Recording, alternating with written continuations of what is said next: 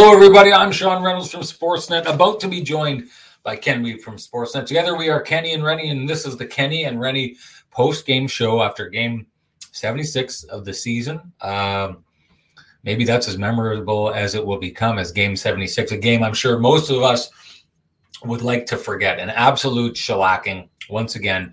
Um, we talked about how rough this trip could get down the stretch here. Um, and boy, oh boy, uh, it has not started well. Florida has done to the Winnipeg Jets what, it, in all honesty, has done to a lot of teams this season who've had to go rolling through uh, on this road trip and try and compete against those teams back to back nights. It's kind of the old, you know, Minnesota and uh, Winnipeg thing where a team has to go rolling through Win- through Minnesota and get kind of touched up, uh, beat up a little bit by the Minnesota Wild, and then the Jets get them the next night. It's a you know a beneficial situation being close to a team like that and always playing a team on the second half of a back to back. While these two teams have benefited from that this season, but boy, I got to say, this was a night where the Jets walked out. They had two goals on their first four shots, four goals I think on their first ten shots. Um, uh, the goaltender for the Tampa Bay Lightning, was clearly not having a good game. I, I was blown away by what I saw on the third goal, the Josh Morrissey goal where he gets the puck up here and it drops in between his legs and he's got a guy charging the net. And instead of looking around for him and just trying to hunker down on the puck he actually lifts his pad up to look underneath to see if he can't find where the puck is essentially exposing the puck to the one guy coming to the net. I don't think I've ever seen anything like that before. Like that goes against every goaltending instinct to cover up and get big and and stop the net excuse me, stop stop the player coming in from the puck. It, it's it's lacked more awareness than I've ever seen, uh, or I can remember seeing an NHL goaltender uh, lack. And, and, I guess I, I, just come down to this. I, I, look at this, and it's it's almost like the the go. Excuse me, the Tampa Bay Lightning spotted the Jets tonight. Eh, the, the, the, Jets were in a really good spot compared to where they started. I mean, you're talking about starts for this team. So their start, they get their, their goal on the first shot. But other than that, they put up five shots in the first period. That ends up being a trend throughout the game. I think they averaged about just over five shots in a period. But the Jets were should have been very happy to be where they were two goals on four shots four goals on 10 shots and it was just one of these things where you could see they, they they were in a good spot despite where they played, and yet just got absolutely waxed down the stretch by this Tampa Bay Lightning team. We talk a lot on this show. Kenny talks a lot about checking receipts.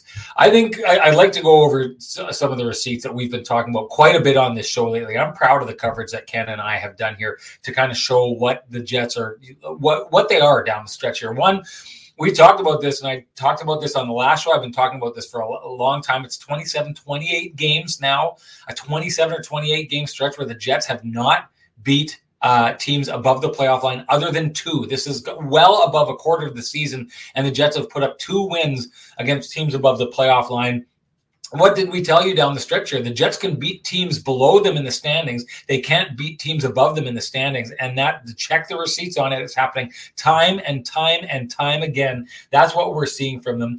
Uh, you know, tonight I just finished watching the Dallas Stars win. The Jets are gone. We've said this for a long time. This is another check the receipt. We've said that this is over. And I like to go back to way back, I think it was February or something like that. Ken and I talked on this show. The Winnipeg Jets needed to uh, someone said this to me tonight the jets it's over i said it's been over for a long time but i'll tell you when the season ended for the winnipeg jets and everything has just been a you know it's been a shuffling zombie corpse ever since the last three games they had against the dallas stars ken and i talked about this show the jets needed to win those games. And instead, they lost all three of those games. The, the flip on those games, so they did send those games to overtime.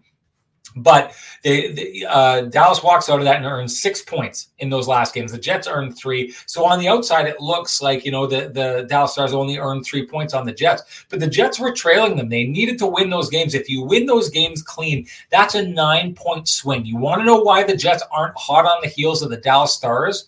right now, it's because the, the games that they had to get close to the Dallas Stars, they didn't show up to a degree that they could win those games. Some of those games, it was it was not nearly enough effort, and they were in a good spot putting that into overtime. But check the receipts on that. We talked about that. And then here was the other thing. Ken and I talked about this stretch, that stretch of six straight games where the Jets played against teams outside the playoff line. And we talked about the Jets being the second best team in four or five of those games right? And I know that there's people on here who will always talk about. They say that I'm in a bad mood, and you know it's going to be sorry, they lost tonight. They lost bad, and and it, it's going to look like I've been in a bad mood. But someone I can't remember who it was in the chat room was always on me all the time, saying, uh, you know, oh, why aren't you happy when the Jets win? You look so upset when the Jets win. To me, that's the equivalent of walking up to a, a woman on the sidewalk and telling her to smile. And I, I don't mean like that. I'm not saying it's the same thing. I'm not saying I'm not trying to equate myself to those kind of hardships before we go down those roads. But when, when we're sitting there and we're watching the Jets win games where they're the second best team and they're either getting lucky or they're outscoring, uh, you know, through through opportunism or however they're doing it, telling us to be like just be happy that the Jets won that game is a ridiculous statement to say because what we're trying to point out is the Jets aren't putting up a winning brand of hockey. And what happens is when the games get real and the teams get real, this is the kind of result that you get. So to me, this is just another one of those receipts that you're getting down the stretch here. We told we've been saying for a long time the Jets game that they were putting up points against bad teams is not a good enough game to, to put up points against good teams. And I think if you take a, a look down the stretch here, that is exactly what you're seeing. That's what I've got to say to start this. Let's get into Ken. Uh, bring in the man with the best music in the business. Here comes Kenny.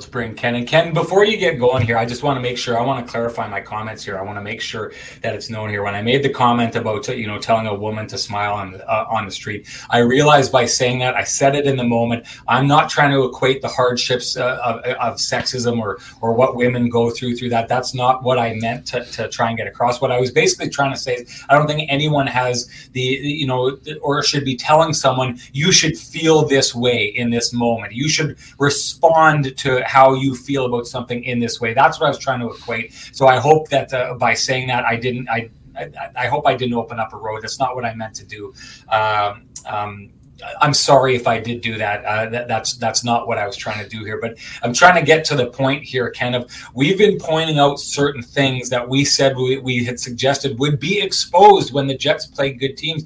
And to me, t- tonight I, we saw it last game, but to me, almost worse than last night. The Jets were really exposed against this Tampa team because I thought that they were very fortunate to be in the position that they were in, not generating much in the way of shots, but still right there in the game with four you know, they're scoring almost on every second shot of the game. And to be as fortuitous to get out of the gate the way they did in this game and then to get waxed down the stretch the way they did, I don't hold this up as being a team getting tired at the second end of a back to back. I just think this is another example that the teams that are competing in the playoffs and our playoff teams are up here, and the Winnipeg Jets are showing time and time again they are down here.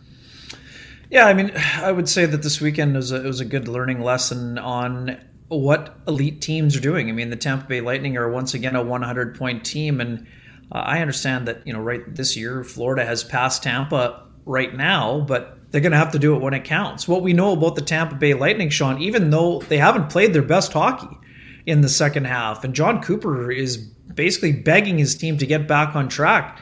Uh, you wouldn't like the start if you're the Tampa Bay Lightning falling behind four to two. And you're right, Brian Elliott was shaky. Let's just say what it was. Yeah. I mean, Elliott had a good week. I think he had a shutout the other night, but Elliott was not sharp today. Uh, but the Jets, as Paul Stastny pointed out, missed their opportunity to build a lead when they actually had their opponent kind of down. And how did the Jets let their opponent back in? Well, the same way they always do with poor puck management and poor coverage. Um, yeah, I mean, this is never about one play. The Jets just, the, Tampa took the game over because they found a level that the Jets simply could not find uh, as the game went down to the wire.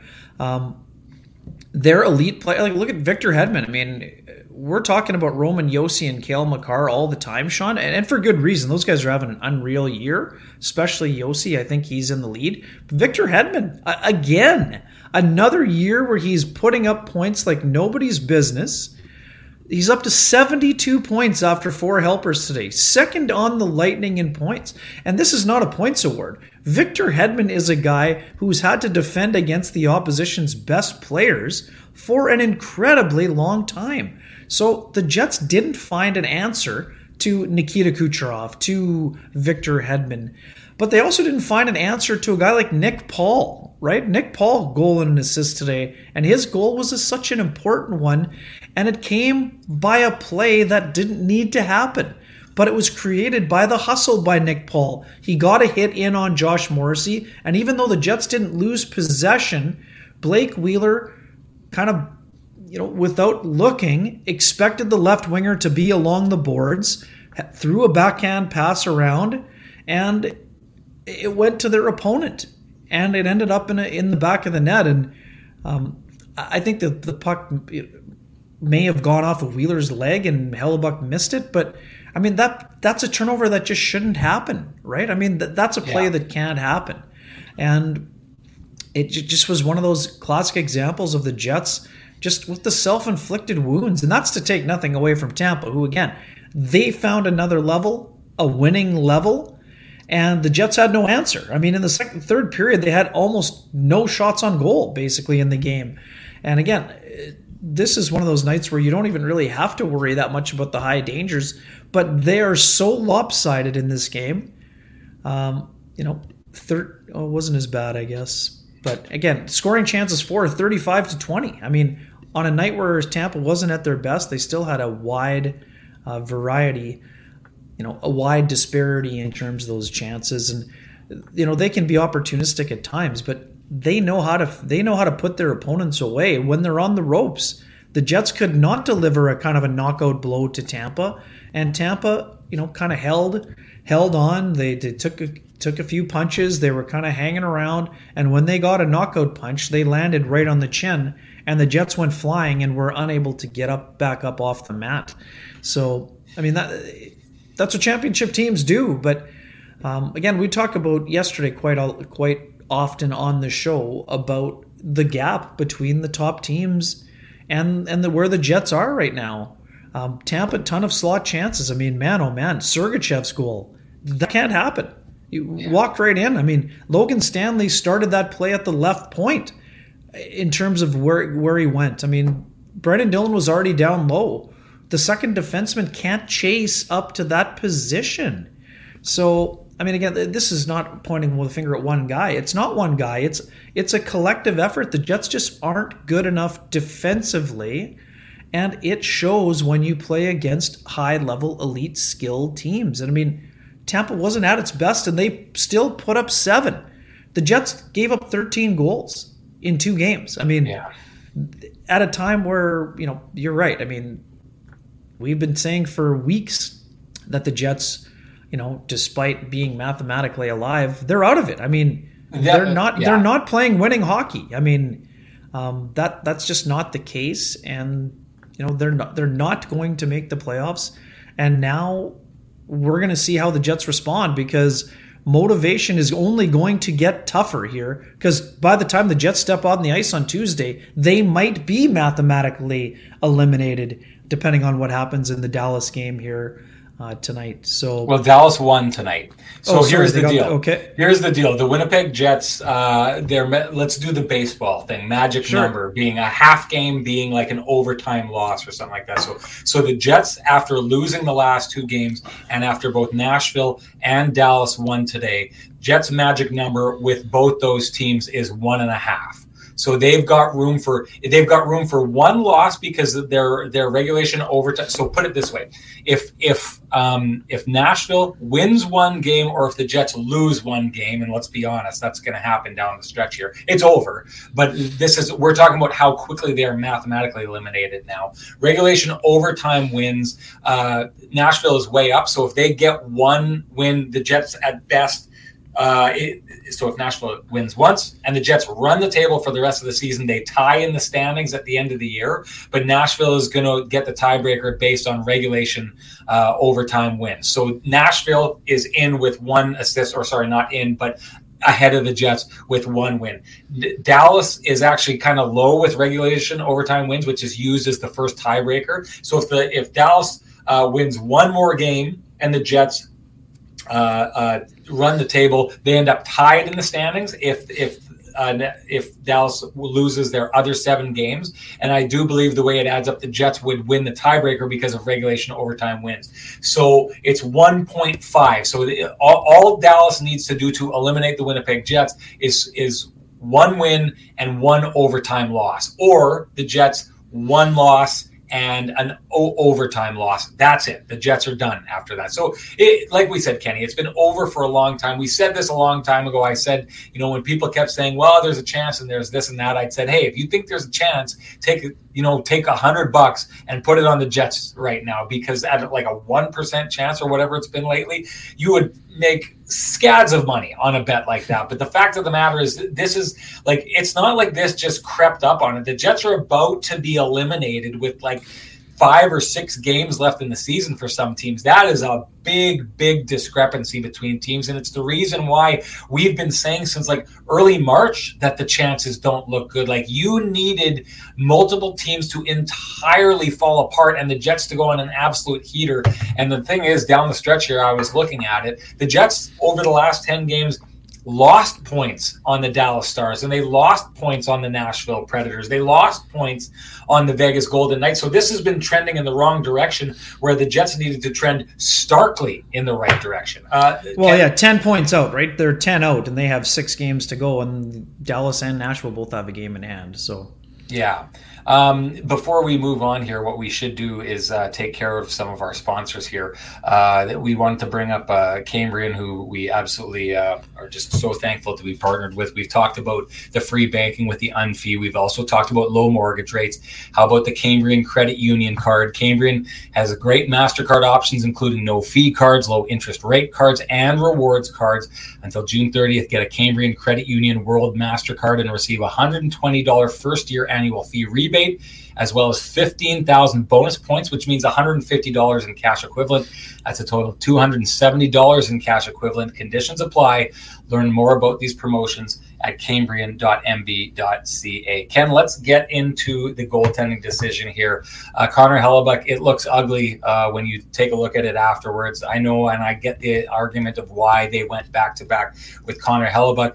Um, hindsight being 2020 i think it's pretty easy to say it may not have been the right well i think it's a no-brainer. It wasn't the right decision.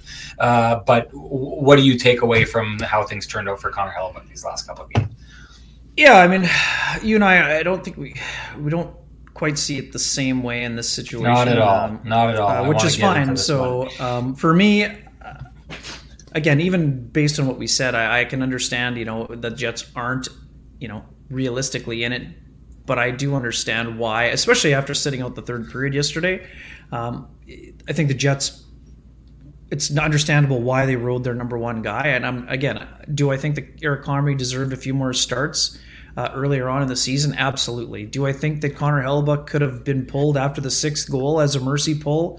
Absolutely. I, I think I would have preferred that he was out um, after the sixth goal. But again, if you're a coach with a sliver of hope you're leaning on your number one guy. I mean, so he's up to what 64 starts now this year. I mean, that's too many. I mean, eh, that's those are the facts. Um, he's a workhorse. He can handle a heavy load, but the fact that uh, you know Eric Comrie didn't get a few more starts earlier on this year um, was an example of why the Jets needed to lean on Eric Comrie a little bit sooner. Um, I, I, don't pin this on Connor Hellebuyck, but again, I don't I don't think he was as sharp as he would be if he was a little bit more rested. And uh, he started back to back twice this week in the same week. Uh, it, there was limited travel both times. I, I, totally understand that. And not playing on Wednesday, I, I think that emotionally and physically, Connor Hellebuyck was able to handle it. But the biggest issue for me, Sean, is the Jets' inability to play in front of Hellebuyck has heightened what was already a very heavy workload. And again, I understand too, like based on what we're saying, I mean, the Jets maybe won't be eliminated before Tuesday's game, but I think Eric Comrie should play at least four and potentially five of the last six games of the year.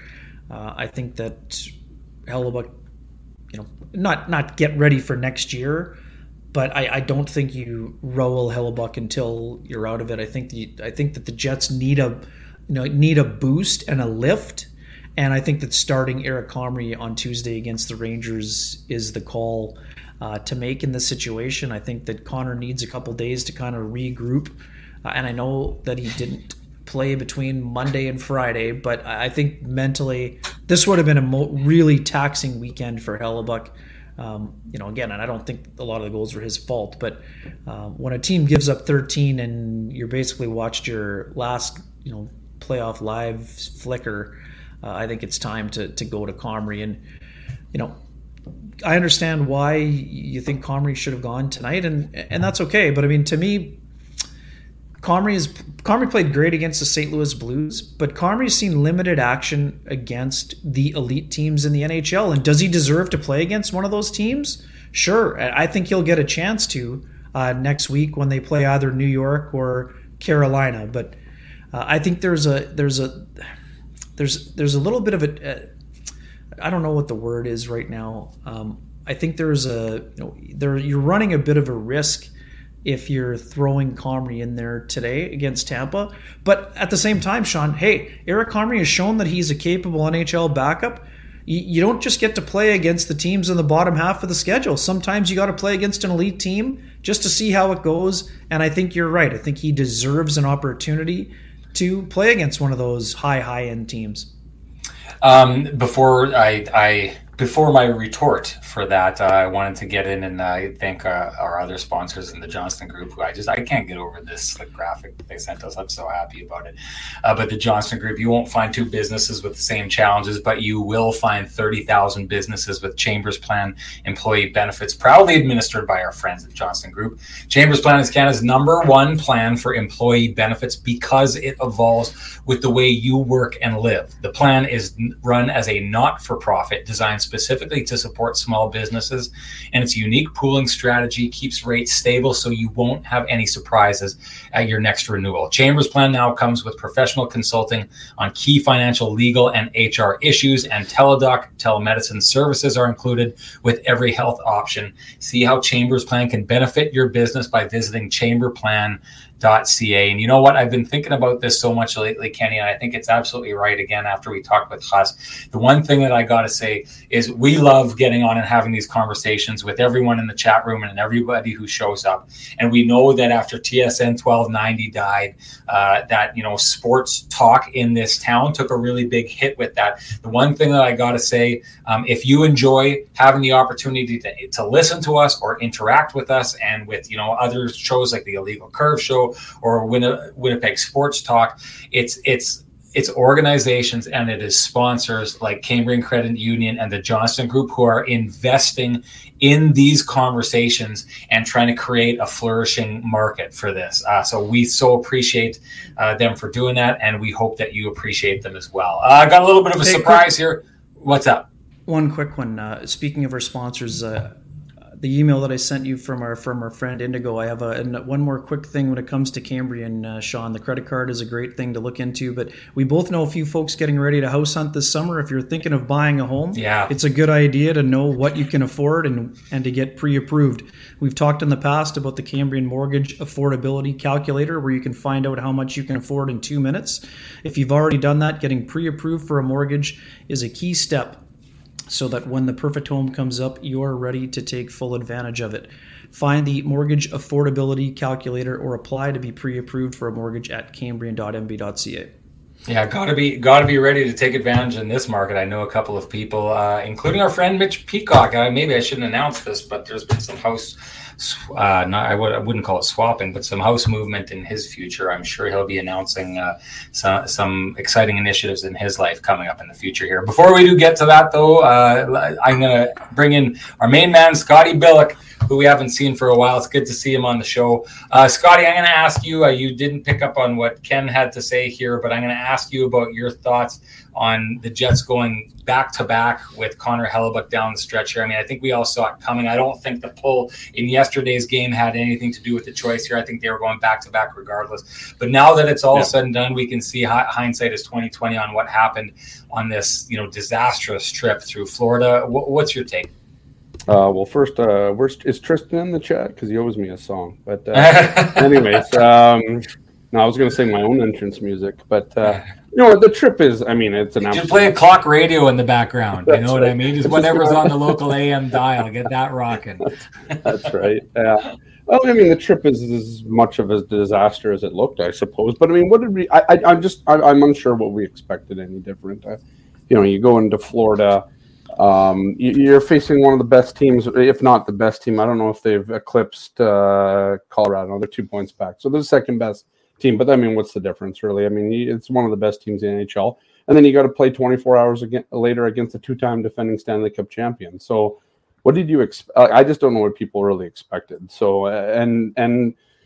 And, and especially after last night's game, like last night's game was a, an absolute no show from a team that that got to Florida early and got the chance to, you know, unwind or whatever, a couple days in the sunshine, all that. It did nothing for the team uh, except probably made them worse. And and and then tonight was bad. I mean, tonight was, you know, you start well. I mean, they vowed. I mean, I guess the one thing after last night's game was Nikolai Ehlers vowing that they'd be better tonight, and they were. I mean, they started off pretty good. Uh, you know, it was a bit of a a track meet, but then you get that 4 2 lead, and the Jets are feeling good after that. And then it just all goes downhill. I mean, we've seen this against Colorado, we've seen it against all these teams, right? There's a bunch of teams where the Jets have just blown leads, whether it's one goal, two goal, three goal. Like it, it's happened all year. And so you get to the point where you're almost just expecting it to happen. Um, you're expecting that a 4 2 lead for the Jets is not it's not safe. I mean, I mean the Jets almost have to have a 6-2 or 7-2 lead for for you know for a fan to think that okay, well they probably win seven six, but at least they'll eke it out. And you know four two against the Lightning. I mean, the Lightning didn't look like they were in any trouble whatsoever, and, and you know they just chipped away at it as they often do, and showed how to win a hockey game when you're down four two. And you know the Jets get down. They get down, and, and that's it. I mean, the Jets ran out of ammo in the chamber, and there was nothing else. So, um, yeah, I, agree with that too, right? I mean, that's the thing. Like Connor Hellebuyck, eh, but what are you going to do? Eh, here's the thing with Connor Hellebuyck: if, he, if he's tired or not, does it matter when you allow Mikhail Sergachev to come right down Main Street, go backhand shelf on you? Like, I, w- what is Hellebuyck supposed to do in that situation? That's the part that I don't understand. It's like it doesn't matter if you're a tired goalie or you're a well rested goalie in the first game of the year. You're going to let a skilled guy come straight down Main Street unimpeded at all, and, and that's going to happen all the time. I mean it's not. I don't know if I mean Hellebuyck may be tired, but the problem isn't Connor Hellebuyck. It's the atrocious defense in front of him, and that's yeah. I, I, don't know. I don't know what else to say about these games. You, you struggle to write about these games because it's the same thing. It's the same story over and over and over again, right? It's it's the definition of insanity. It's the same things that that are said after each game. Oh, we don't. I mean, and we've gotten to the point where I mean, nobody knows what to a- answer. Like they don't uh, answer questions because there are no answers for this. I mean, it just it's question after question after question, and no answers in this team. And uh, yeah, I mean, we, we get what we get here. I mean, the Jets are what two points now. It's either a Dallas win or a Jets loss, and it's over.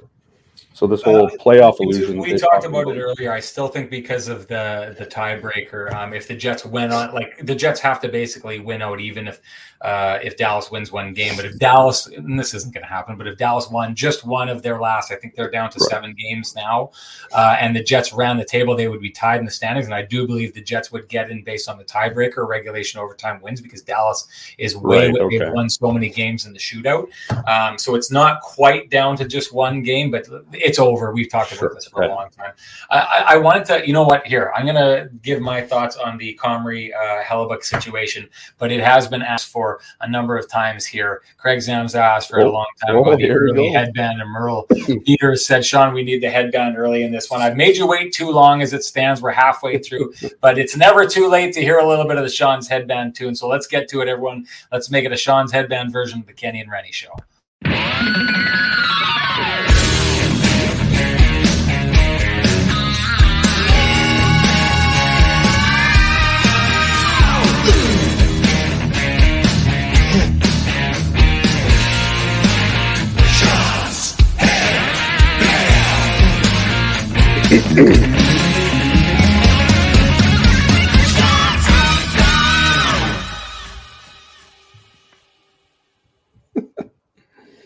So, Kenny, you and I were talking about this earlier. Uh, I've gone off on this. I think I've made my stance on this pretty clear for some time now. I've been advocating for uh, for more games from Comrie. I've made it entirely clear how I feel about the Jets. I think they've overworked uh, Hellebuyck not only this year but in years past. Um, but th- there's a line that came out of the press conference earlier today, uh, and again, this is why we love the, tr- the the truth serum, right? When it's going, the truth serum was flowing today with Stastny, which we have to get to and talk to. Let's hop in and talk about that afterwards. But it was it was flowing with Kyle Connor as well, uh, and he talked about you know it's never too soon to start building culture. Talk talking about effort and all those things. And this is kind of the point I was trying to get to in our last show when it came to this situation. Down the stretch here, I get the idea that Connor Hellebuyck, you believe he's one of the best goalies in the world. He is, right? I get that. But to me, you brought in a guy and gave him the job of being the backup. He is part of this team, he's part of the Winnipeg Jets.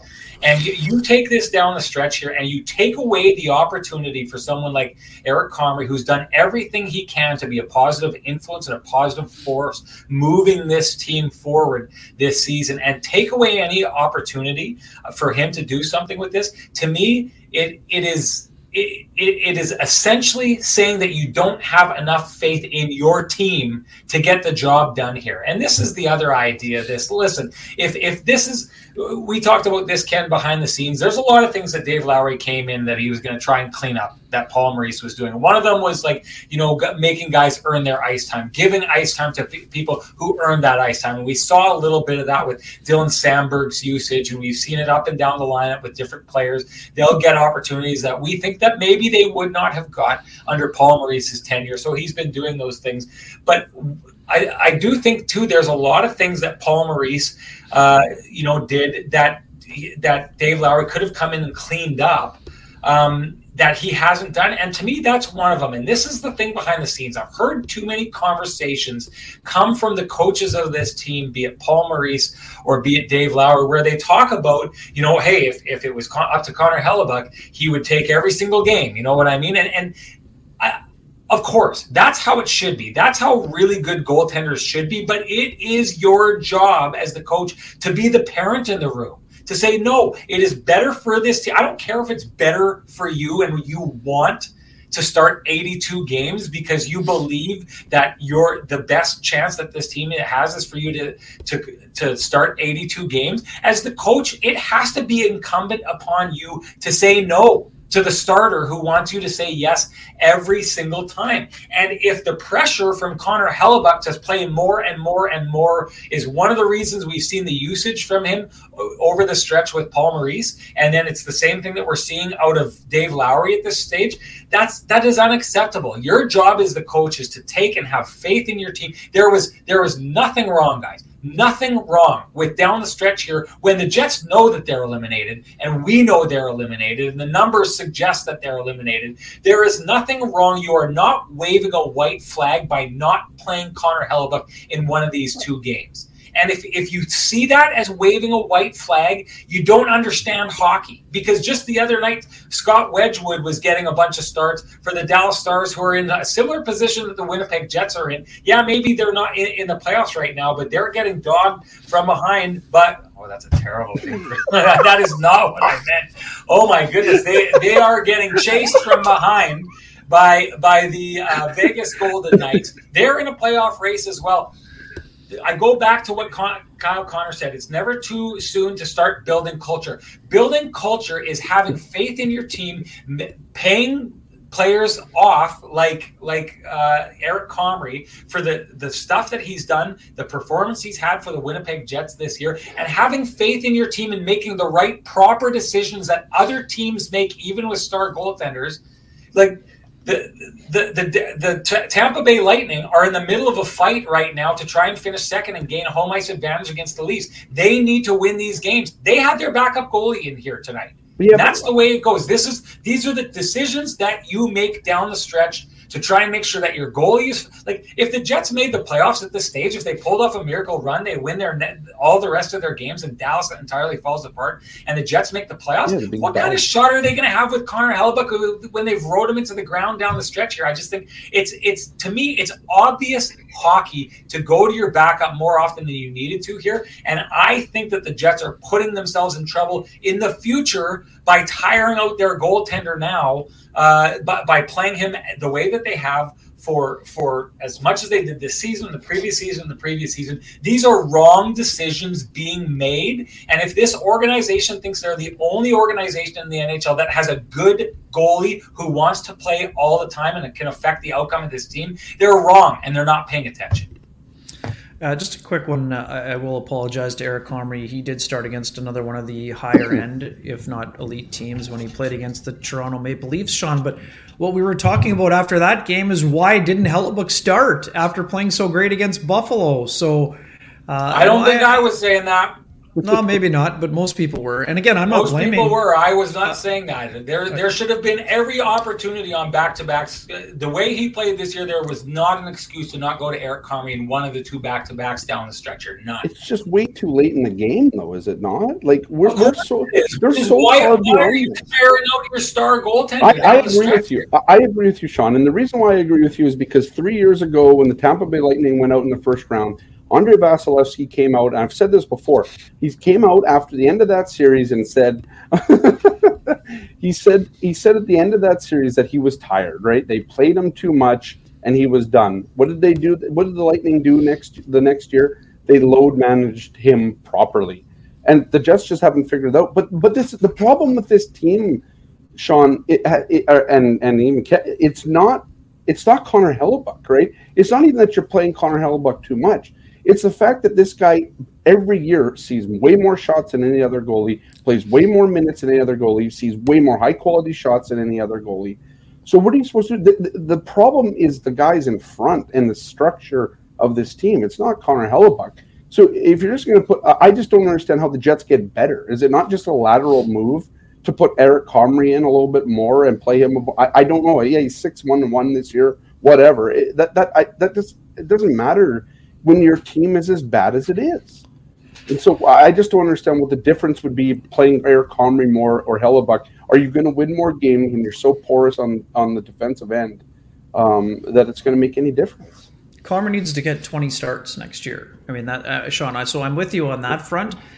But I think we also can't ignore this the fact that Connor Hellebuyck's best season is I think is you know his best season was when he had 64 starts in 67 games. So I understand that's 4 years removed from that, but I think that that's a factor. I mean, his start starts were you know 26 in the first year when he came in when Pavelec was hurt, 53 the next year, then 64, then 62, then 56, then 45 in a shortened year, 64 now. So I mean, I don't think you can argue that you should play him 45 games, but I do think you could make an argument that 58 to 62 probably makes a lot of sense. But this is a guy that is a rhythm goaltender. So, um, and the thing with Vasilevskiy, he's still busy. We know that. I mean, he's not playing 65, 70 anymore, but no, he still starts true. a lot of games. But again, but he also we know has defense, right? Yeah, for sure. Defense in front of him but they've learned to play defense. Even you know, for a few years, Tampa Bay was lighting it up. The year they lost to Columbus, sure. they weren't good enough defensively, even though they set a record for the regular season success. So, uh, but no, this these are the facts. The Jets need to play their backup more. Uh, but I don't see them going to a 50 30 split, and I don't think they need to. But they need to get the backup goalie into 20 to 22 starts. Uh, moving forward. And if you don't think that Eric Comrie can handle that load, then they need to find somebody else. But I think Eric Comrie has earned the opportunity to have that many starts. I don't, and, I, and I'll just jump in. I don't think it has anything to do with them trusting Eric Comrie or not. I don't think they trust the team in front of Eric Comrie. So all you're going to do is throw Eric Comrie to the Wolves, and he's not used to that here, right? This is only his first year ever playing as a backup in the town. And if you're just going to ruin them by throwing them out in front of it, don't get me wrong. Like I, I know that Connor Hellebuyck is getting thrown to the Wolves every night too, but he's at least used to it, right? And, and the thing is, like, and I know Nick, I think Nick in the chat said, "Well, you're kind of, you know, you're you're you're messing around with your cornerstone."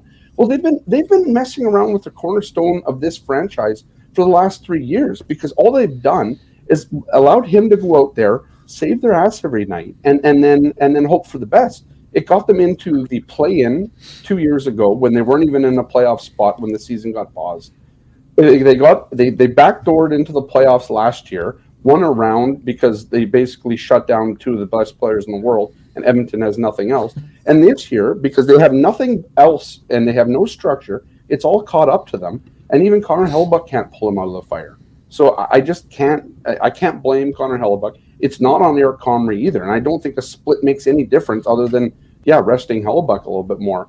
But the biggest problem with this team is they can't play in front of those two guys without just leaving them out to dry every night. And and, and Paul Stastny said it out tonight.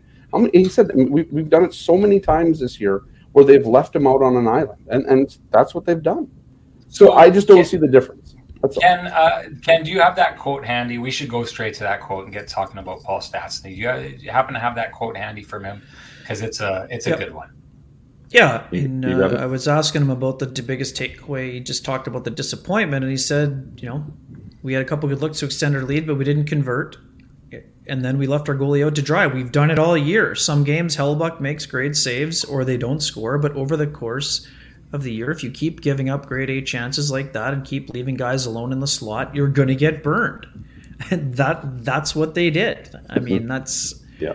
Um, that is a that's a reality for the Jets that they just haven't been able to fix. And yeah, I mean, and for the people saying that you know Hellebuyck's raw numbers aren't great, but that's because of the team in front of him. I mean, um, that's not because Connor Hellebuyck suddenly has forgotten of how to play a goal. I mean, could he have been a little bit better? Sure, that's because he's established an incredibly high standard, but he's covered up the warts for so long. The Jets didn't address the warts, right? This is the problem uh, with what has happened here. Scott, I know you've talked about it a lot and written about it. I mean, this is the biggest issue for the Jets is that you know since the de- defense core was over overhauled, the Jets haven't been committed enough defensively. But because of Connor Hellebuyck's un you know ridiculous play at a high level, they haven't figured out or remembered what the commitment level was like when they were playing solid defense in front of him and when he was having Vezina caliber seasons uh, because of the high danger chances that they give up. So, uh, yeah, I think the problem is like Hellebuyck's good play has kind of stunted this team a bit, and it's not Hellebuyck's fault. I mean, he's doing what he's paid to do and be a good goalie. One, one of Vezina doing it.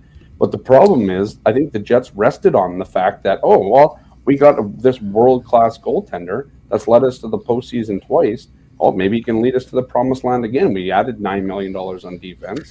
So you know why not? I mean, maybe it'll get better. But the problem is, you know, you could you could put any defenseman, you could put any defenseman on and this, you know the best defenseman in the league, and I don't think it makes much difference because this team and Kyle Connor said it tonight too. Like they just don't play. There's no harmony in this team. There's nothing. They don't do anything as a five man unit on the ice together well, um, and they get caved in repeatedly over and over again um, even when they're up, even whenever. And so I just, you know, I, I this team needs to be uh, gutted is the wrong word, but it needs to, uh, uh, some pretty good surgery. And and I think it starts with th- there needs to be some sort of structure, and somebody needs to come in here and and and and and change it. Um, and and I call Connor saying that oh you know this, the culture needs to change and all that that that that's true. Uh, you know there's going to be some players in there to do it, but it doesn't seem you know, when he says there's lack of motivation, I know that Dave Lowry kind of tried to, you know, bury that one pretty quick tonight. But I think Kyle Connor's telling the truth there. I think there's a divide in the room that you know guys are just like, well, whatever, the season's done, and, and, and that's it. And that's difficult to play within because there's guys on this team that I think really want to change this team around, and I think there's guys also on this team that are indifferent or at least become apathetic to it, and and and and, and need somebody to come in here and make them care about the game again. I just want to make a quick point here because I've seen some people have been talking about. It. I think that's the point Justin Bunzelak was just trying to make there. And Hell, or sorry, Nick Lindenham says Hellebuyck's underlying slash analytics still have him as a top five to ten goalie in the league, far from a Helly problem. I, I think what you're you, I don't know if you're hearing what we're saying here. None of us, not one of us up here is saying that Connor Hellebuyck has cost them this year. We're talking about the way that the team is using him down the stretch here. We're not saying that he's failed the team. I think the suggestion is maybe that the team or the in the usage of it is failing him, right? And I know that someone, I know Terry M was talking earlier on uh, about how many games that Brodeur played. This was a conversation we had last time, I, and I'll say it again quickly. I'm totally of the belief that that Marty Brodeur is the only goalie in history. I, would actually have to look Hasek. at Hasek's numbers. Hasek, I guess, would be another guy in there. But you're talking about two guys yeah. who weren't necessarily. You didn't look at these guys and think that they were physical specimens. They kind of looked. You know, Hasek was really lanky, and and uh, Brodeur was you know a little bit. He looked a little bit out of shape. But these two guys did not break down. They held up, and that, that my my take, and it's been my take for a long time. And I, I think Kenny, who's the guy you have, Miikka Kiprusoff, is a guy that you brought up. I think Miikka Kiprusoff is the perfect guy. I remember going back and looking at his numbers as they as the Calgary Flames started using him after that 2004 run, and his numbers went down and down and down and down because they were just running him into the ground because they were the team with this great goaltender, and that's what they were going to do. They were going to live off goaltending, and I do think that kind of points to what Scott is talking about here. You could see that Calgary Flames team get worse and worse and worse year after year because they kind of played this game where it was like, okay, well, we'll lose a couple defensemen. Who cares? We've got what we believe is the best goalie in the game. Let's just lean on him. And it's that we've talked about Hellebuyck before being the the great eraser for this team. I, I, I would say that Scott, if if this is if it's the truth, if the Jets have sat back and said, you know what, forget about it, we've got this goaltender, let's not address the, these issues, then it is entirely entirely on the past coaching staff and especially on the management group of this team. If they have sat back and said, let's just play a style of hockey where we're running gun offense up top and just let Connor Hellebuyck bail us out for the rest of the time. I and I don't think that's the case. I think that's what they were trying to fix this year when they went and they picked up Schmidt and Dillon. But just to hammer this point home, we're not saying for a second that Connor Hellebuyck is at fault for what's happened to the Jets this year. The conversation that we're having is the usage of this player down the stretch. Is it the right thing for the Jets to be doing? And it will have will it have ramifications beyond this season? And I truly believe that it will, which is why I don't like the decisions that are being made. Um, I want to get back to Stastny here, guys, and, and talk about this because I'm going to say this down the stretch here. I think Paul Stastny, and maybe it's a moot point because the Jets clearly aren't going anywhere.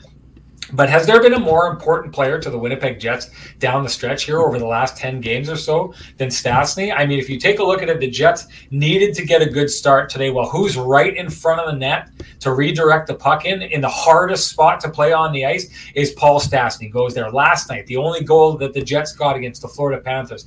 Who's right in the goalie's kitchen and in the hardest spot to be on the ice? Stastny, your oldest player is your most game player. He's been I don't know what the stats are lately. They try, they trotted it out on the broadcast. He's been putting the puck in net like crazy. He's been a revelation ever since they've moved him up to that top line. But I think his most important attribute has been the fact that he gets up in front of the mic and he says what needs to be said like he did again tonight he pointed it out and this is this is what i'm talking about if if everyone talked like Paul Stastny on this team, instead of like like, like this, I'll hold this up.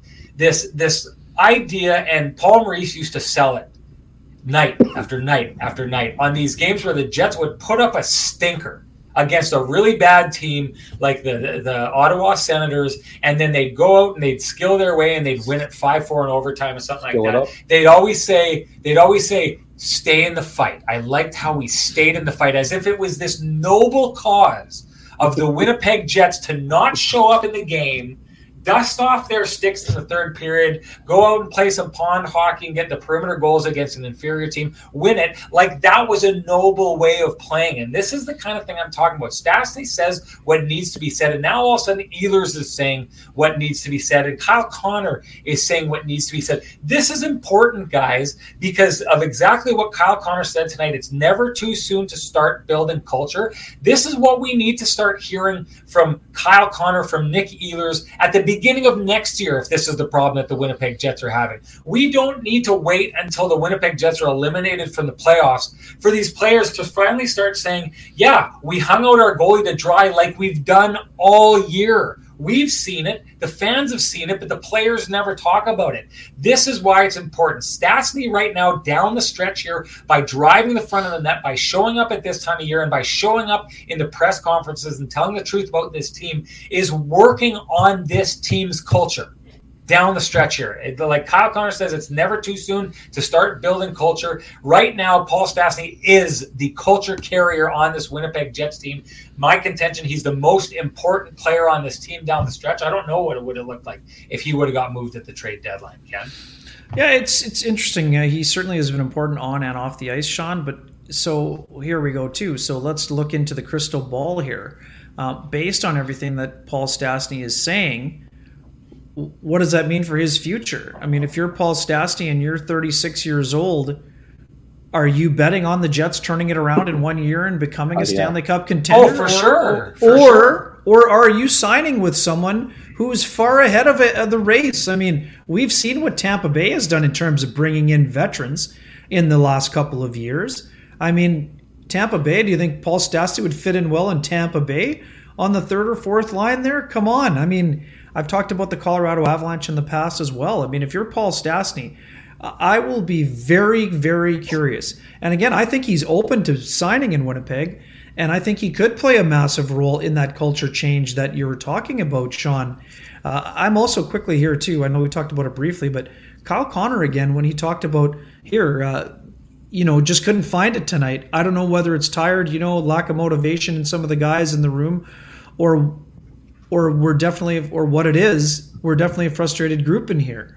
And you know it's tough. Yes there's a slight chance but there is a chance to make playoffs here. And you know two critical games and we put up that kind of effort. I mean it was a disappoint i mean kyle connor's done a nice job this year in the leadership side of things not just mm-hmm. his effort on the ice. He's really started to grow into that as well. So i do think the jets have some some guys who are that can carry them forward but right now, man, I, am very curious uh, to see what Paul Stastny does in the offseason. I mean, I think that there is a new, there is a younger core of leaders emerging, uh, but I think that bringing back Paul Stastny should be a priority in a lot of ways. Again, and you don't have to. Paul's going on the year to year. I mean, people are going to say he had a great he had a great year, so he'll he'll be looking for a two year deal.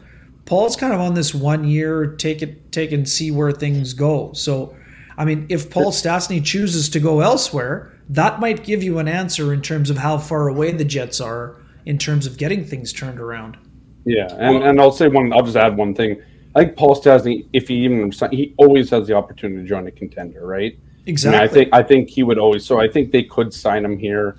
And I think he could have gone to a contender this year. I don't know what's stopped him from well, I know I, I, what stopped him is I think he had a true belief in this team. I mean, we saw it from we saw it from not just him in the phone calls that he made to Schmidt and Dillon, but we heard it, you know, sure. in basically every player at the beginning of this season. You heard it from Andrew Copp right before he got traded. Said he fully expected that yeah. he would be, you know, gearing up for a long playoff run down the stretch here. I think that Paul Stastny, you know, stayed here because he truly believed one that he was going to have an important role to play on this team. I mean, the deadline no. Like, why, oh. why did he stay at the deadline? Like, well, because I mean, Kevin Cheveldayoff said Kevin he wasn't going to take calls because he knew how important he was to trying to get things turned around. I think. Sure. I mean, I, I, I guess I, I, find it hard to. I mean, I guess Paul Stastny feels he's going to play another couple of years, right? Because if you're a guy like Paul Stastny who hasn't won a cup but has had a great career, I mean, don't you want to be the next Ray Bourque or one of those types of players that goes to a team and, and wins a cup? Like,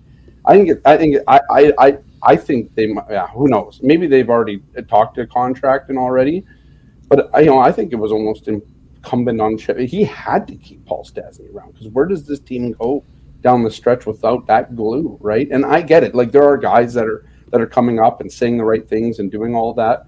But I mean, there's a reason again why Matt Hendricks came into this team a few years ago too. I mean, the culture has been bad, and and so Paul Stastny keeps his team together. I think in the room, he's the kind of the, the guy that's holding both ends of the you know the the rope, right, to hold the guys from going apart. But uh, and I think that's the only reason why he's still here. Otherwise, he probably would have gone. Like, why? Would, if you're Paul Stastny, why aren't you trying to go win a Stanley Cup? That's the part that I don't get, right? So, yeah. Anyways. Well, I, th- I think that's something we expect down the stretch. Here, here's the thought I had. And sure. I'm going to read this from Stonewall Dave. More players are talking about the team culture in vaguely negative ways, and part of that seems to be they recognize the organization power of the vet core. Uh, Scheifele and Wheeler is waning. Um, I, I don't know that I necessarily agree with the end of that statement. I'm not saying I disagree, but what I will say is I don't think we know enough. This team doesn't talk about these things enough out in the open, uh, and they do a really good job and have for years of keeping that room closed to the outside. So I don't know. Uh, I can't say, and I don't know about you know anyone else here, but I can't say that players have come to me to tell me that things are terrible inside that room. But I take it this way, Ken. Do you take Kyle Connor saying that it's never too late to start building culture as an admission that the Jets culture isn't right? Because I do. Yeah, I mean, I, I'm not even sure. You know, for me, this is simple. I mean, the Jets went from you know getting two wins away from the pin, or sorry, three wins away from the pinnacle, uh, to winning one playoff series. So the culture's going the wrong way. You're not building a winning culture if you're not winning, right? And I know, I know you have to lay the foundation before you get to the winning part. But to me, this is a group that's been here for a long time, and they're sick and tired of not be, of being an also ran, which is what the Jets have been the last stretch of games here. Um, and not just the last stretch of games, the last couple of seasons. They had an impressive win over the Edmonton Oilers, yes. But then they lost to a team that nobody even expected to be in the second round. I mean, hey, Carey Price went on a crazy roll, no doubt about that. But I mean, there just seems to be a lot of disappointment from guys like Kyle Connor and you know Josh Morrissey. We've seen it all year long. Connor Hellebuyck, a lot of these guys. So, uh, I mean, does the culture need to change? Yes, they've the Jets have won three series in eleven years. That's not establishing a winning culture. You can't have a winning culture without winning. This yep. is simple. So, and until you uh, but again, you don't win overnight. Further than the dressing room is all I'll say, right? Like, I mean, we're 11 years into this if you're if you're Mark Chipman, you're 11 years into this. You have absolutely nothing to show for it. Absolutely nothing. You have some good players. Yeah, you got some great players. You, you've you've got, a, but you have. What, what is this team trying to do? Right? What's the direction of this team? What are they trying to do? Are they trying to win a Stanley Cup? Are well, they, they are. Sell out they are. I, I, think I think the beginning of the season was telling the way that the the, the team uh, the, their coach, their general manager talked about them at the beginning of the year. I truly think that the Jets thought that they were onto something this season. So I don't take this as them giving up or throwing in the towel. They've been spending to the cap for as long as they can. And I don't necessarily think that, you know, going to the conference final in 2018 isn't nothing. This was a team that if it had not been um, uh, as young as they were, as experienced inexperienced as they were, I see 2018 turning out different. But but the issue is, I, I do think that, that there's there's something that happened to this team after that year. Clearly, we saw it all happen in 2019 when the team just after Christmas entirely fell apart.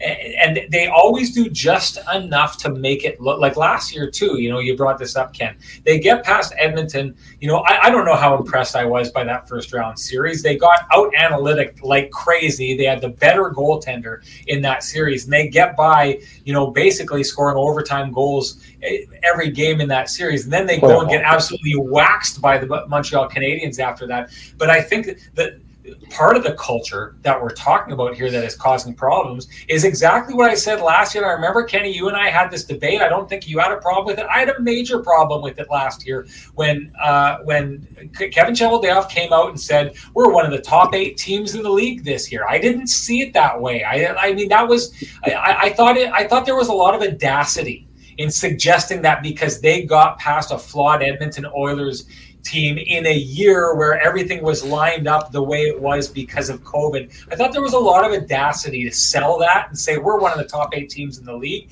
And I thought that audacity continued with comments like we are that close to being not just a Stanley Cup winner, but uh, uh, what's the word I'm looking for, Ken? Dynasty. Uh, a dynasty. Like there's a lot of audacity in those comments. There's a lot of unearned swagger and arrogance in those comments. And to me, that unearned swagger and confidence is is kind of maybe part of the problem that we're looking at here. The reason why there aren't changes, right? Like the the, the fact of the matter here is it's been sold for so long that the Jets were and a, a Stanley Cup team in disguise that got that got totally screwed over by Dustin Byfuglien leaving when he did. And that's been this team's problem for years. And the defense was light because that. Never mind the fact that, you know, Kevin Cheveldayoff had the ability. He didn't have to go in and, and, and keep that exact same decor for that next year in 2019 and then lose a whole bevy of those guys all in one shot so that you needed to rely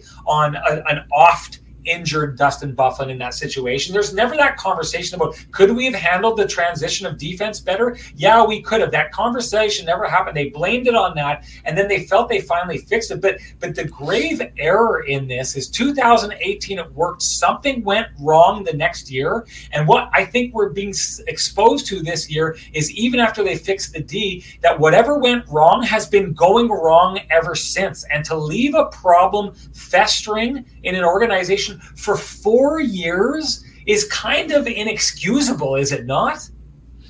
Yeah, I would quickly say, uh, I mean, you're right about 2018. The Jets had not won a single playoff series as a franchise, so the fact that they won two was something. There's no doubt about that. Uh, in terms of last year, Sean, I mean, yes, the Oilers are a flawed team, but they also had have two of the best players in the NHL. So sure, but they also I, I, those I, two players lost to the Chicago Blackhawks in the play in the year before. Okay, like, this is this is an That's ongoing true. problem with the Edmonton yeah. Oilers. Okay, but the Jets still kept those two players in check after a season where they absolutely got blowtorched by them. Right? I mean, the sure. two of them combined for almost fifty points in the sure. ten games. So they they leaned on a two man team and beat yeah. them. Like they yeah, found a way a to get past plan. that. It, they it had is, a good game plan. Sure, but it is no That's reason to walk out of that and hang up the banner that you're oh, one no one was hanging up the banner. No, no, no. The Jets hung up the banner. I'm not saying know. you're I mean, saying that. I mean, they, they were one of the last the eight. They, they were one of the last eight, the eight teams standing. They said uh, it. Again, they said it. Yeah. Anyway, go on. Sorry, I know I, I cut you off. No, it's totally fine. Um, yeah, I mean, a lot of things have happened, but I mean, again you have to decide if you're in or out, right? I mean, this is the thing. The Jets have had a couple seasons where they went kind of close to all in. Uh, they spent over the cap this year at a time where after the franchise lost a ton of money. So I, I don't necessarily, th- I wouldn't question the commitment I, to winning. Sorry, I'm, the I'm, facts, I'm, the, no, no, no, no, the, hold on, hold facts, on, before you, before you try and kill me here. I'm I was responding you. to a comment that came on the oh, screen, sorry. not what gotcha. you said. All right, gotcha. Right. No, it's okay. And again, the Jets need to be better. I mean, that there's no. Here's the thing, Sean. The other problem for the Jets, it, it's not. It's not a problem that you believe in something. It's the fact that while the Jets have been sort of stagnant, the teams around them are getting better. Oh yeah. This is the issue for the Jets. It's not you got a lot of nice pieces, but the other teams around you have gotten a lot better. So in order to get back to the level yeah. where those teams that are a lot better are, some changes have to be like the roster construction is not working. So you either have too much of the same or you need to bring in some fresh blood. I mean, what we've heard from people who know the game really well this year, when the Jets were struggling before Maurice resigned, the Jets look stale. That's one of the text messages I got from someone who watches hockey and watches the Jets a lot. And that's just the way that it goes. Sometimes when you have too many, again, you want to build things where you have a group that's together and cohesive and has been there for a long time. But it's time to make another, you know, foundational change to the group. And I think that unless they make a foundational change, the Jets will sort of be stuck in the murky middle right now. Yeah, moving Scotty, forward. you got stuff to talk about. yeah, I mean, I I just I have such a tough time with. I'm just gonna go to the Byfuglien thing because I, I am I'm, I'm tired of listening to oh Buff screwed this team and all that stuff. Make it work, figure something out, right? Like where's the creativity? And that's part of the problem that I found with this team is there's very little creativity from Kevin Cheveldayoff in terms of getting this team better. Like here's a problem, solve it. That's your job as a general manager. You you solve problems, right? You you you determine what type of team you want to be, and you go out and get those players. I get it; it's difficult in Winnipeg, a tough market, all that stuff. It's hard to get players here, but the fact is, you can get players here, and you don't need world-beating players, all of them, all of the time. The St. Louis Blues prove that. You don't need people like that. Any team can get to the Stanley Cup final. They have to be a team, though, and they haven't been a team here in four years since 2017-18 and and what yeah, like we said, whatever happened in 2018, 19, you know, it, did Buff screw the team, or did somebody else, or something, or did the culture screw the team, which led Dustin Byfuglien to leave 16 million dollars on the table and retire? I mean, I, I, think we we can't we can't miss that point here. I mean, I get that Dustin Byfuglien marches to the beat of his own drum, but you don't just walk away from 16 million dollars. Like people don't do that, right? So why? I mean, how I mean, this is the story that needs to be told at some point. Is that they need to figure out, and this is the other thing, and that it's a great comment by, by Remo, is that the Jets have rested at times on the fact that they beat the Edmonton Oilers. They were defiant. I remember Blake Wheeler saying to us after that that that uh, series, "Who who would have you picked us to win that series?" It, it, was like the, it was the media's fault, you know, that that that they were the underdog in that series. Yeah, not the fact they lost seven straight games to them or something. Like exactly that, yeah. right. Like it's, but this team is, is it's almost like it's their them against the whole world. When really it's the whole world that sees what they are, and they don't see it themselves. And I think that's part of the biggest problem this team is this team is almost a bubble right? They live in this bubble where they don't allow the negativity and the thoughts. And we've heard this from Paul Maurice. So why are we introducing a negative thought into the conversation and all that garbage, right? Like, I mean, it's just the problem is this team hasn't hasn't seen or taken adhered to the warning signs that have that have played that have come. How many red flags could we we could list them off if we thought about it over the last three or four years, where it's just become it's stale, I guess, right? The word stale, it's become toxic, whatever it is. But I don't think we can just look at this team and say, well, hey, it, it you know, it, it's just a couple players away or, or whatever. No, like this is a couple of, it might be a couple of years away from re, you know, figuring out what this team actually needs in the dressing room, on the ice, and all that stuff. But th- th- it needs a vision, and I haven't seen what's the vision of this team. And uh, if you guys can explain it to me, that'd be great. But I don't know what it is because you look at Julien BriseBois or other GMs who are like, I need this type of player, and I'm going to go get that type of player. And that's why the Tampa Bay Lightning have won two Stanley Cups in a row because they went and got the players. They had a good culture, went and got the players that fit in the cup. It's the reason why the Boston Bruins have been a playoff team ever since they won the cup in 2011. Right? These are teams that see, and, and even though they've gone through different GMs, it that room has been so good in Boston or even in Tampa where you can get bounced in the first round and still come back the next year and win the Stanley Cup because there, there's a belief in that room, and that, that that isn't here with the Jets, right? They can't even win a game if they're winning, you know, three nothing in the first period or four two in the second period, let alone handle all of the adversity that comes. And Blake Wheeler will talk about, it, and we're going to hear this at the end of the year, I guarantee it. Well, this was a strange year, and there's all these things that happened to us, and that's just excuses after excuses, and it just kicks the can down the road again until Blake Wheeler's out of here and his contract expires, and you lose Connor Hellebuyck and all the other players on this team. Kyle Connor, you waste all these guys' career, and then you have nothing left to show for it, and that's that's where this team is headed, right? Because that's what that's the only thing that we've seen. They just kick the can down the road again and again and again after every year, and and blame it on COVID or blame it on whatever. Well, Tampa Bay Lightning didn't blame anything on COVID. They won two Stanley Cups, and every other team has tried to improve since then. And the Jets have just kind of done not a whole lot, right? I mean, like that's the truth of the matter. The Jets just aren't. They haven't done enough my dog just ran just into the room. But yeah, so anyways, that's quick thing yeah, on Byfuglien, guys. Just a quick thing on Byfuglien. I mean, part of the reason he left the money on the table is because his body was breaking down. Yeah. If Dustin a- wanted if Dustin wanted to play hockey, there were teams ready to offer him a contract, Yeah. including the team If you're hurt, Scott Scott. Minnesota Wild. Yeah. The Minnesota Wild offered him a contract, so get that. they But could have you're just done. going LTIR. Buff's body was breaking down. He had had enough. He doesn't need the money. He was always. It was always going to be on his terms. He when he was ready, he was going to walk into the sunset. What do I you mean go on LTIR, uh, Scotty? Yeah, I mean, sure, but I mean, the other thing for Dustin, I mean, the game wasn't as fun as it used to be for him. He's an old Right, time but if you're hockey player. injured, go on LTIR like Shea Weber.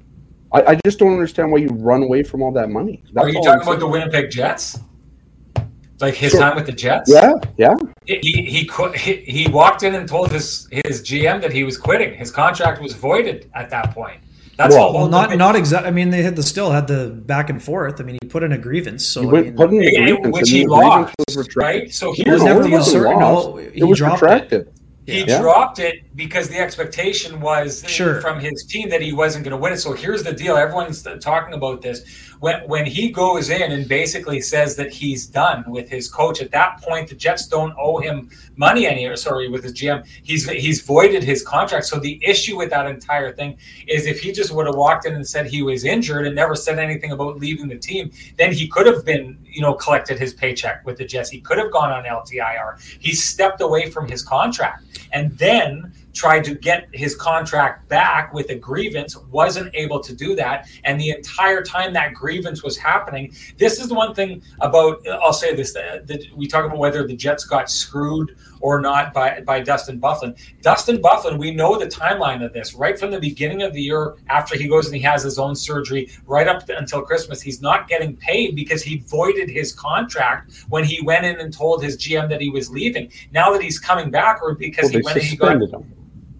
Sure, he's suspended. suspended, but he didn't get a team sanctioned uh, uh, operation Surgery. on his ankle. He went and had surgery of his own volition. The team is saying, We're not paying for that. We didn't sanction this. We didn't say this is the way to go. So he's gone outside that contract and voided his contract. So he couldn't have got paid. So, but he makes his grievance, and if his grievance is accepted, he does get paid, and then he can go on LTIR if his ankle isn't isn't where he needs it to be, and he can continue to co- collect the rest of his salary. The the problem is he's voided that contract, so that money was gone. He didn't walk out like he walked away from that money in an instant when he walked into the office and said that you know he he he wasn't going to play anymore. But in the defense of Kevin Cheveldayoff and how they did get screwed to a degree by Dustin Byfuglien is the entire time that Dustin Byfuglien is away and he's he's grieving the Jets suspending him. Right. Dustin Byfuglien is telling him the entire time that he's coming back to play.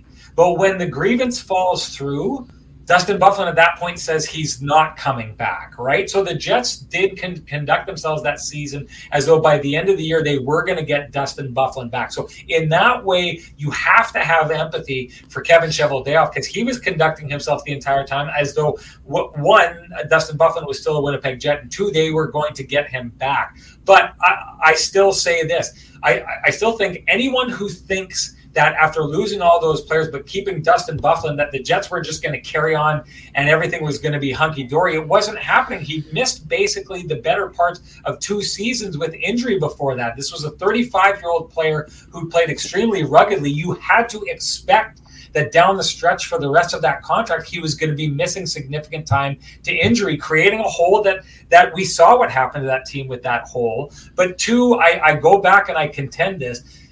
Kevin Cheveldayoff said he wanted to give that group that did so well in 2018 a chance to come together and and, and try and make a push and win a cup in 2019. So he didn't move uh, Tyler Myers, even though he thought that he was going to lose him. He didn't move Ben Chiarot, even though there was a good chance he was going to lose him. He didn't move Trouba at that time, even though it probably ended up costing them more in what they got back. But my, my contention is that that's a decision that has to be made. Kevin Cheveldayoff chose to lose a bunch of players and lose the balance and the strength that he had on defense for one shot. And the Jets have been living with that ever since. He could have moved those players and tried to bring in a player of significant value in return and maybe not had as good as a defense core as what the Jets had in 2018, but a far better defense core than what we've seen for all these years since. So I mean, th- that's the one thing I think is constantly lost in this. It is it is an extreme cop out, I think, for the team to say and for fans to say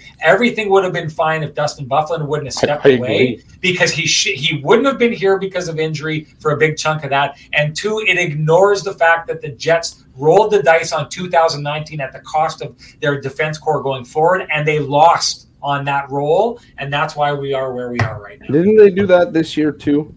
To a, a lesser degree, but by bringing in Zach Sanford and not trading Paul Stastny and maybe not looking to move one of your defensemen like Brendan Dillon, is it not the same thing? Is it not just another missed opportunity by a general manager that only has two playoff wins? All three, I suppose.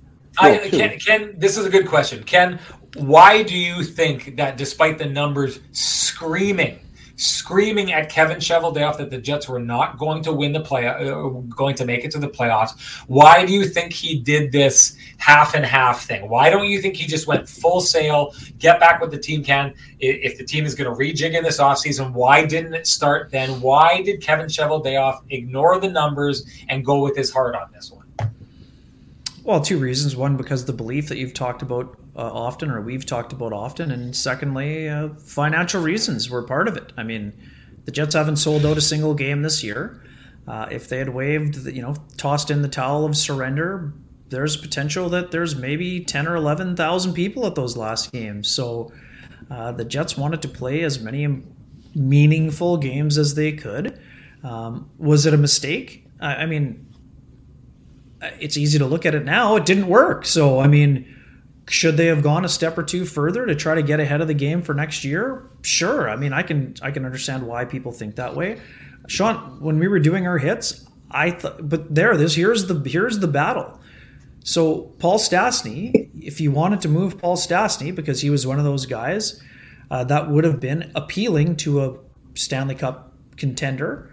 Um, you know, then now you're playing those games without him. So you know, did, did it did it help keeping him around? Well, I think the leadership value is helpful, but uh, did the Jets improve their team for ne- or help improve their team for next season? Outside of bringing in Morgan Barron, they won't have any immediate, you know, f- f- you know, immediate returns uh, in terms of what they're going to have in their lineup. So, um, And you've talked Again- about this before with Armstrong and St. Louis, right? They were on the cusp of maybe making the playoffs or not the year they traded Paul Stastny to Winnipeg. And yeah, but they weren't going to win the Stastny- cup. yeah, No, but either are the Jets. Either were the, No, the no. Jets weren't even guaranteed to win. The, I'm supporting the your playoffs. theory here. I'm just saying Right. the reason why he traded them, even though they might have squeaked into the playoffs, was because they weren't going to win the Stanley Cup. So they retooled at the important position down Right, the but middle. isn't that the flaw in Kevin Cheveldayoff, though? Right there, right, exactly what you're saying, is that he couldn't get rid of the players that uh, ev the Jets weren't winning the Stanley Cup this year, right? Even if they backdoored into the playoffs, they were getting bounced in the first round by Colorado. So that's just the way it was going to be. So why? Like, I, I guess that's the biggest question this season. When you see the end in front of you, and you see your kind of demise in the season, why do you just walk and run straight into it? Like that's Well, that's the part I don't understand. No problem. So And I don't think me, a lot this is simple. The, the Jets have looked at Zach Sanford in the past and had a two month audition to see if they want to bring him back.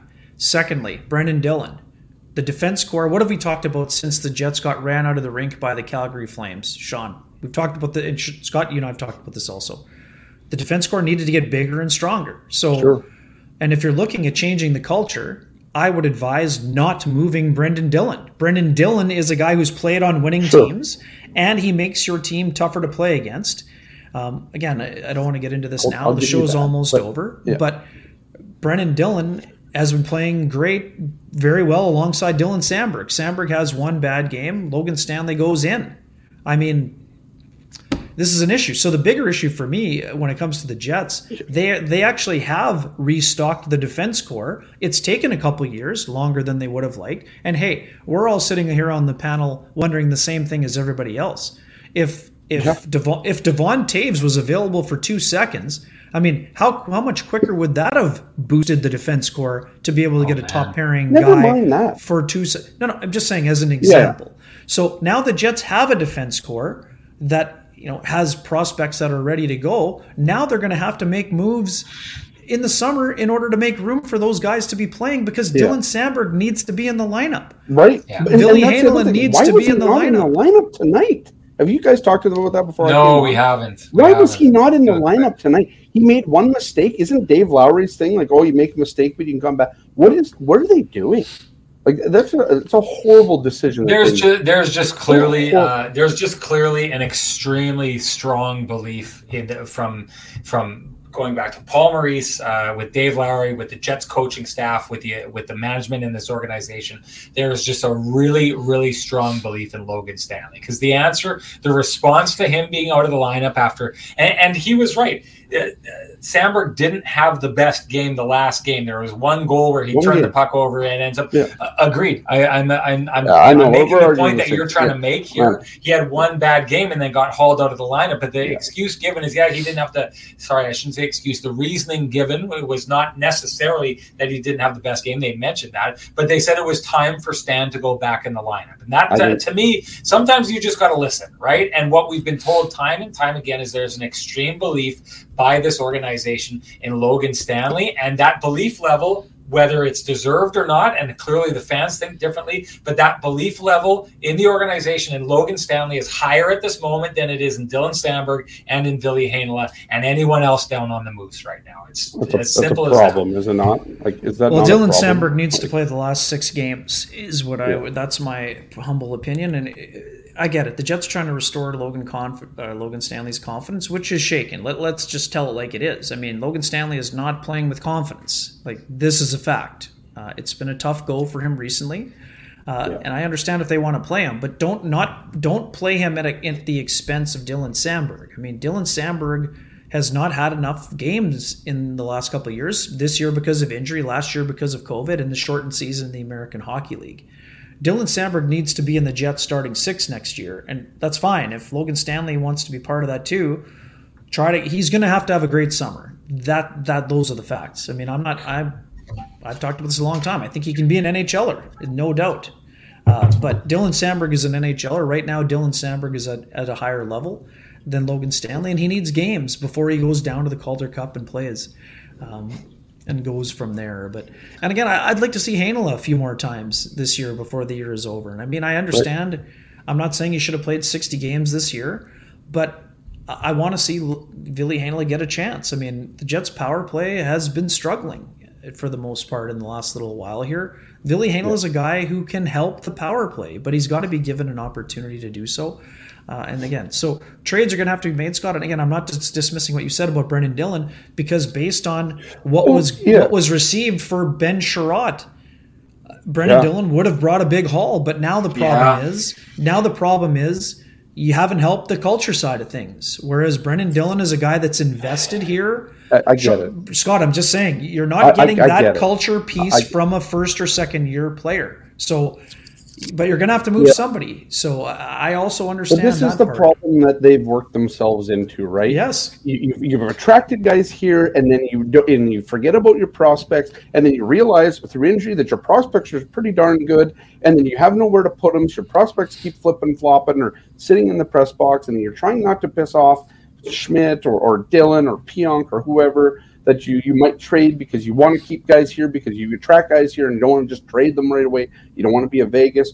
But th- this is a, just a vicious cycle of not doing anything with what you have that you've drafted, right? Like Kevin Cheveldayoff. Well, and, we can all probably agree that Kevin Cheveldayoff is drafted really well. But the problem is that you have these really good prospects in Heinola and whatever that are going to make mistakes. But this was the stretch after the trade deadline to do it. I this get it. Where it's this okay to make mistakes. Yeah. Exactly right, and and that's the thing. And they didn't allow that to happen. They they put Stanley back in for a while, and then when we, there was an injury or when Schmidt got injured or not injured, he had COVID or whatever. Then they brought Samberg in, and then he got injured. Whatever. It, it is what it is.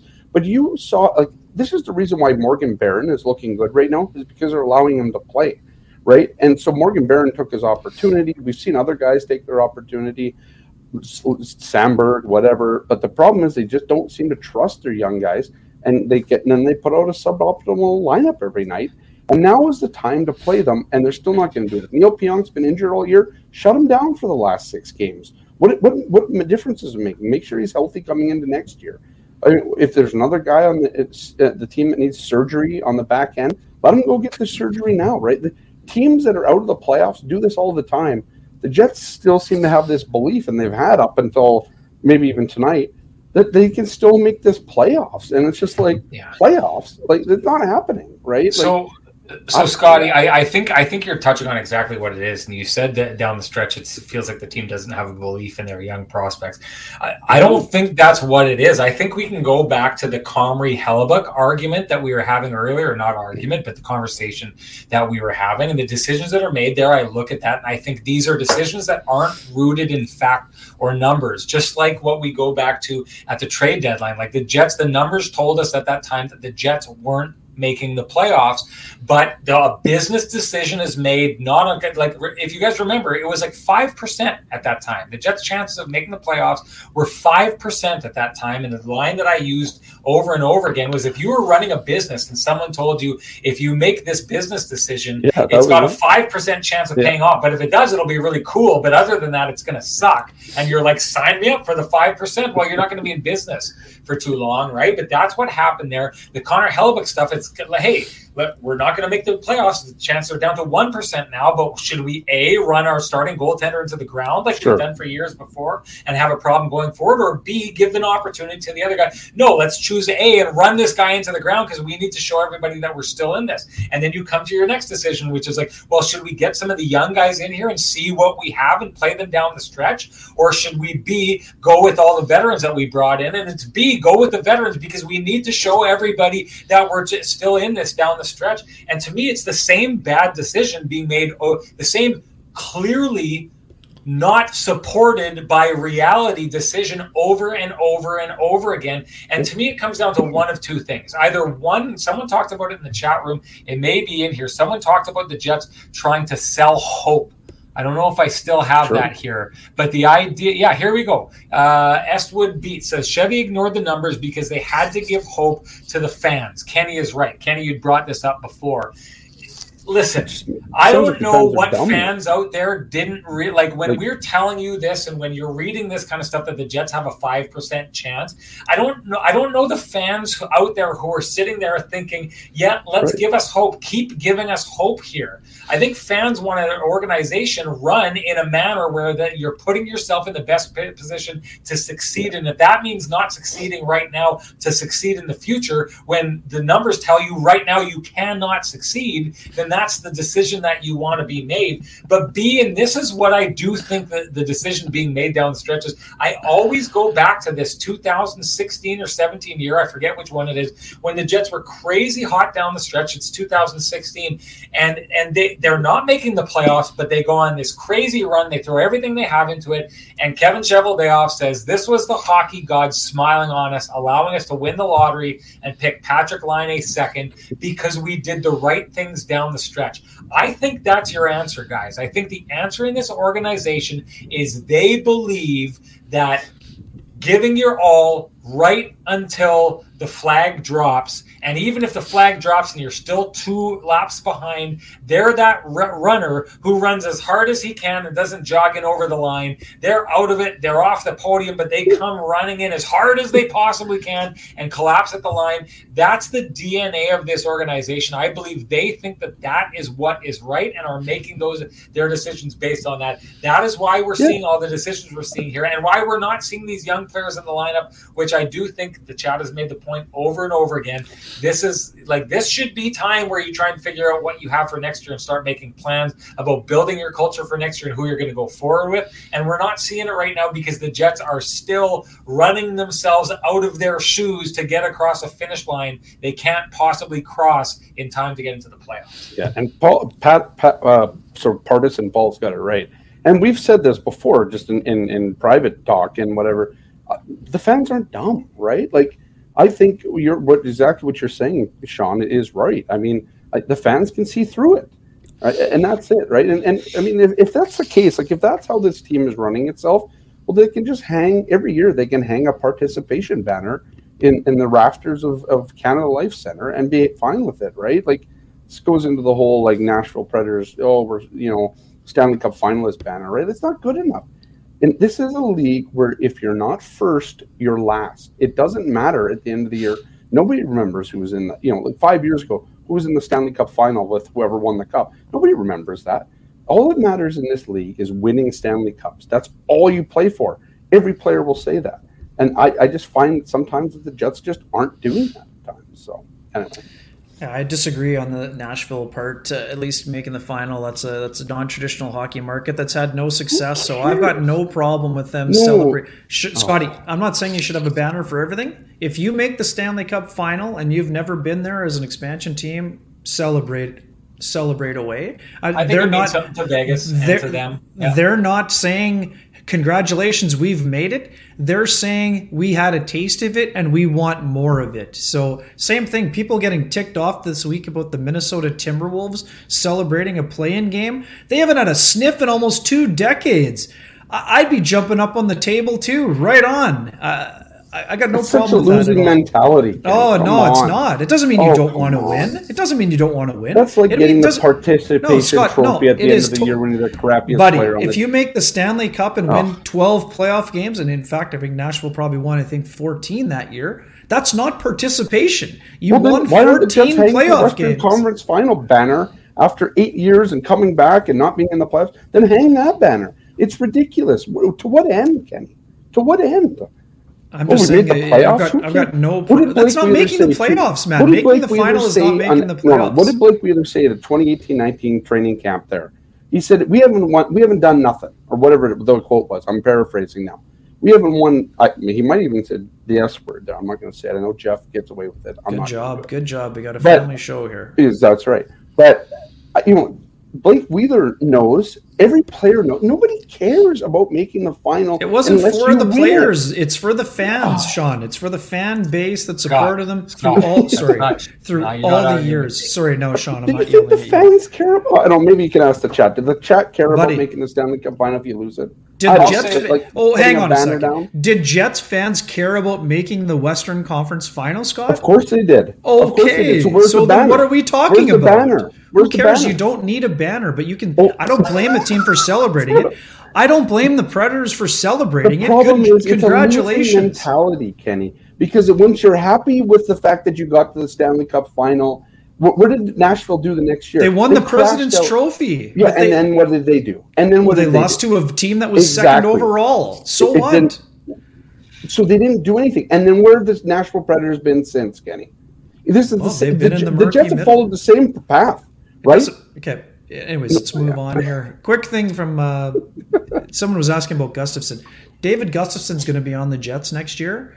The only reason he hasn't played more this year is because of the injuries. And sometimes when a player, you know, even if it's unlucky, it can impact a coach's ability to want to put him in the lineup. So David Gustafsson will be in the lineup. And the reason why I say, do the Jets believe in David Gustafsson? If they didn't, they wouldn't be giving him first line minutes with the Manitoba Moose on a team that's trying to win a Stan or a Calder Cup final. Um, I just wanted to weigh in on the end on what you guys were talking about there. I, I do think I do think it matters when teams go to uh, Stanley Cup Finals like that, and I think the San Jose Sharks are a really good example of that. I mean, not just the fact that they went to the Stanley Cup Final, but the fact that they were a good team for a number of years.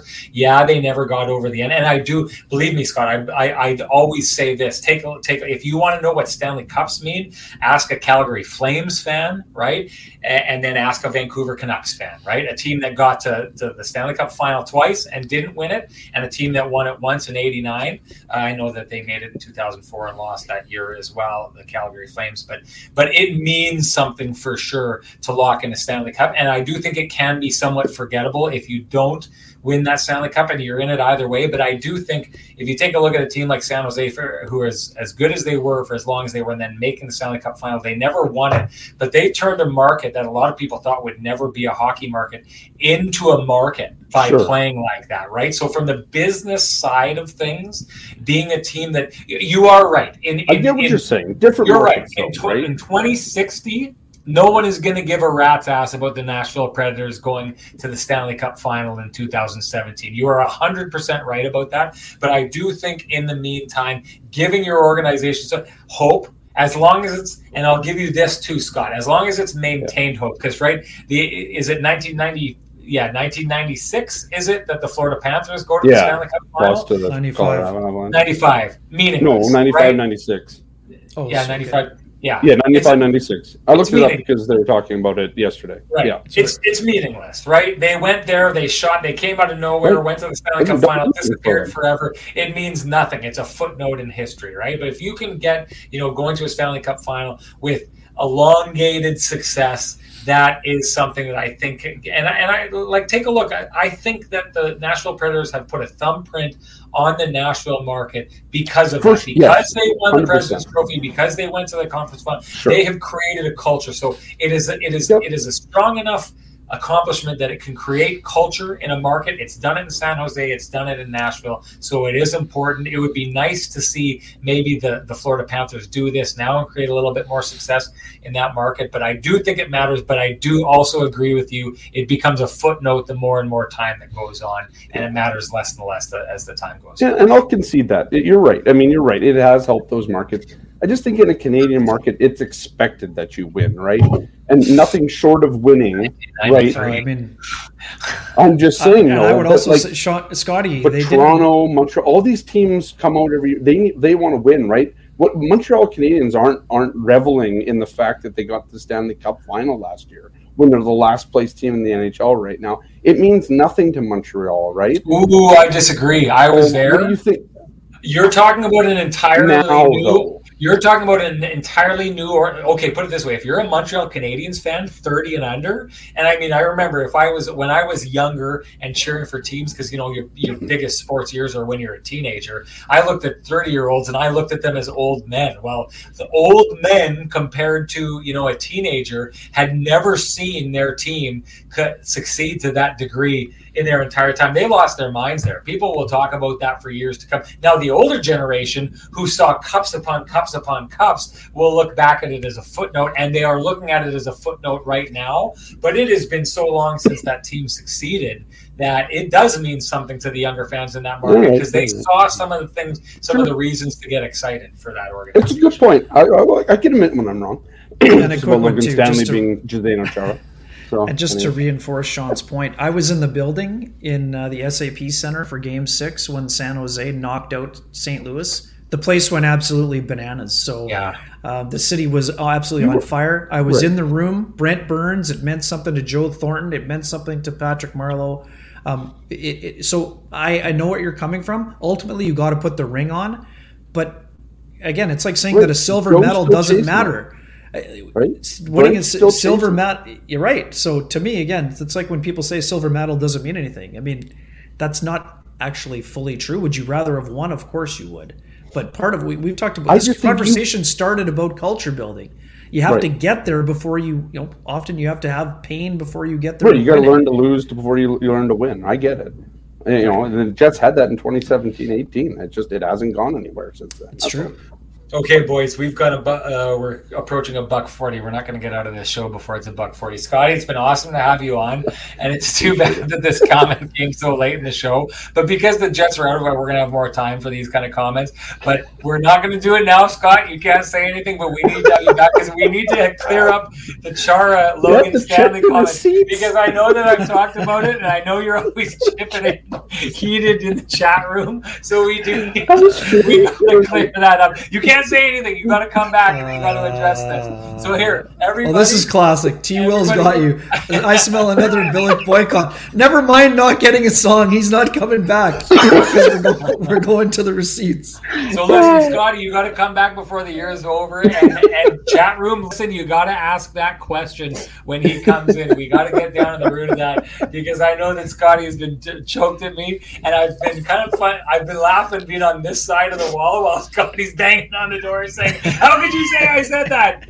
It's gonna be a good one. I love it. Uh, so hey, chat room, you were on fire once again. great weekend. All night, it was good stuff. Before Yeah. we do go, just give you an opportunity if you want to go check out our merch. www.shopsportsnet.store. Lots of great stuff uh, for you there, and we're going to keep it coming there uh, if we There can. you go. Once again, chat room, this was good stuff. This was a great show for you know that wrapped up a really stanky weekend of hockey for the Winnipeg Jets. So thank you for bringing it like you always do, chat room. We will see you after. When's the next game? Tuesday.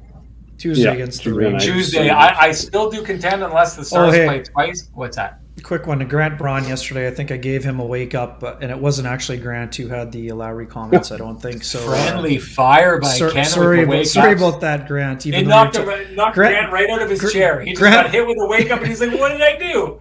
Yeah, Grant is telling me to give up today, so maybe he needs to wake up today. But uh, yesterday's was undeserved, and I apologize.